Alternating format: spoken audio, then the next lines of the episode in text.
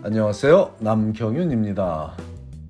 미국에서 의대 보내기 오늘은 그 719번째 시간으로 의학에 대한 확신을 느끼고 보여주기 가장 좋은 방법이 무엇인지에 대해 함께 알아보겠습니다. 미국에서 의대에 진학하기 원하는 모든 학생들이 풀어내야 할 과제는 자신이 왜 의사가 되고자 하는지에 대해서 논리적으로 확실한 이유를 찾는 것인데 이는 지난 주말 세미나를 진행하는 과정에서도 예외 없이 참가 학생들에게서 느낄 수 있었습니다. 특히 세미나 이후에 가진 개인 면담 시간에 학생들과 나눈 대화의 대부분은 개개인이 어떻게 자신의 의학에 대한 확신을 찾을 수 있을지에 대한 고민을 풀어주는 내용이었기에 오늘은 그 점에 대해 여러 가정에 소개하고자 합니다. 앞에서 말했듯이 의대 입시를 준비하며 학생들이 가장 어렵다고 생각하는 부분은 Why Medicine? 이란 질문에 어떻게 논리적으로 완벽한 대답을 준비하냐는 점인데 이 생각은 특히 실제로 원서를 준비하는 과정에서 personal statement을 쓰다 보면 더욱 깊은 고민에 빠지게 만들어주죠. 본인은 막연하나마 정말 의사로 살아, 살아가고자 하는 확신이 있는 듯 싶은데 그 생각을 어떻게 남들도 모두 공감하는 설득력 있는 글로 표현할 수 있을지에 대한 고민에 마주하게 되고 그 고민을 잘 풀어내는 학생은 의대 입시에서 성공적인 결과를 얻게 되는 것이고 그렇지 못한 학생은 반대의 결과를 얻게 되죠.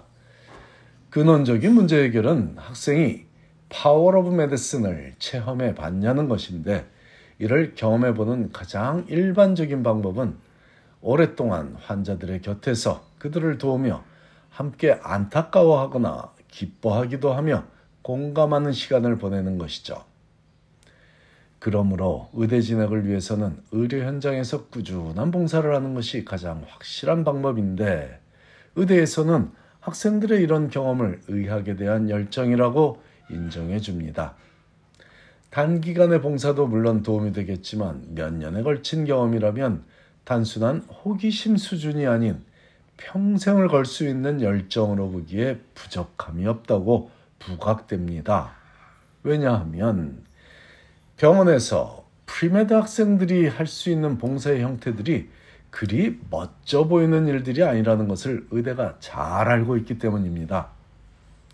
shadowing도 물론 모든 premed 학생들이 거쳐야 할 좋은 경험이지만 shadowing을 오랜 시간 꾸준히 했다고 하면 그건 오히려 독이 될 수도 있는 것과 함께 이해하면 좋을 이유이기도 한 결정적인 점이 바로 의료봉사는 몸과 마음이 고단할 수도 있는 단순 노동이자 감정 노동이 대부분이라는 사실입니다.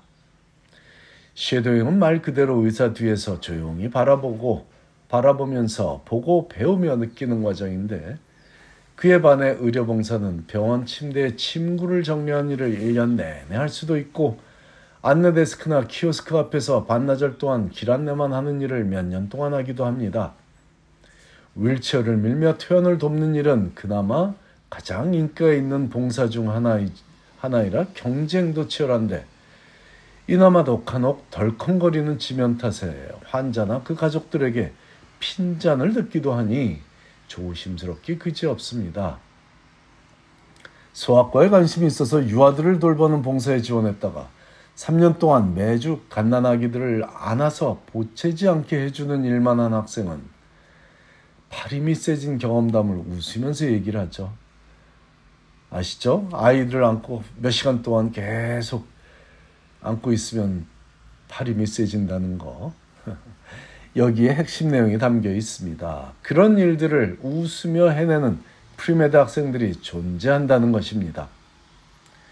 명문대학에서 잠을 아껴서 완벽에 가까운 학점을 유지하며 일주일에 기본적으로 10시간 이상을 리서치에 투자하고 자신이 몸담고 있는 각종 클럽에서 리더십 포지션까지 담당하는 학생들이 매주 같은 병원을 찾아가서 남들이 흔히 말하는 3D에 가까운 기피 업종에 가까운 일에 금쪽 같은 시간을 쓰는 모습이 원서를 통해 보여진다면 말이 필요 없이 그 학생의 의학에 대한 열정을 누구나 쉽게 느낄 것입니다.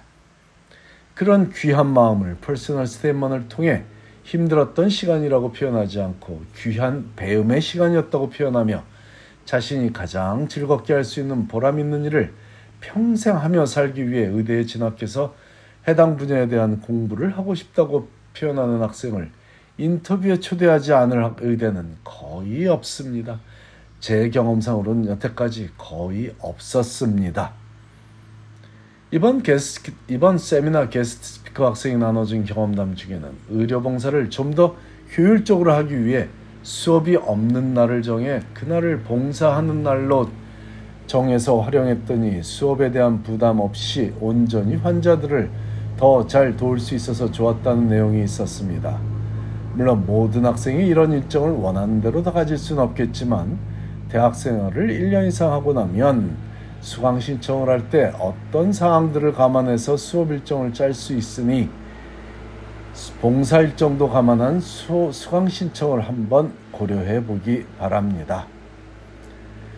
premed 학생이 매주 대형 병원과 무료 진료소에 방문하며 육체적으로 피로감이 쌓일 수 있는 일들을 했지만 수업이 없는 날을 택해 참여했으므로 수업, 심리적인 부담감이 조금은 적은 상태에서 봉사에 임했기에 봉사에 임할 때도 더 활기찰 수 있었고 그런 봉사활동들이 모든 면에서 더 열심히 살게 해준 에너지원이 되었다는 자신만의 경험을 나누었기에 다른 학생, 한인 학생들도 참고는 했으면 좋겠습니다.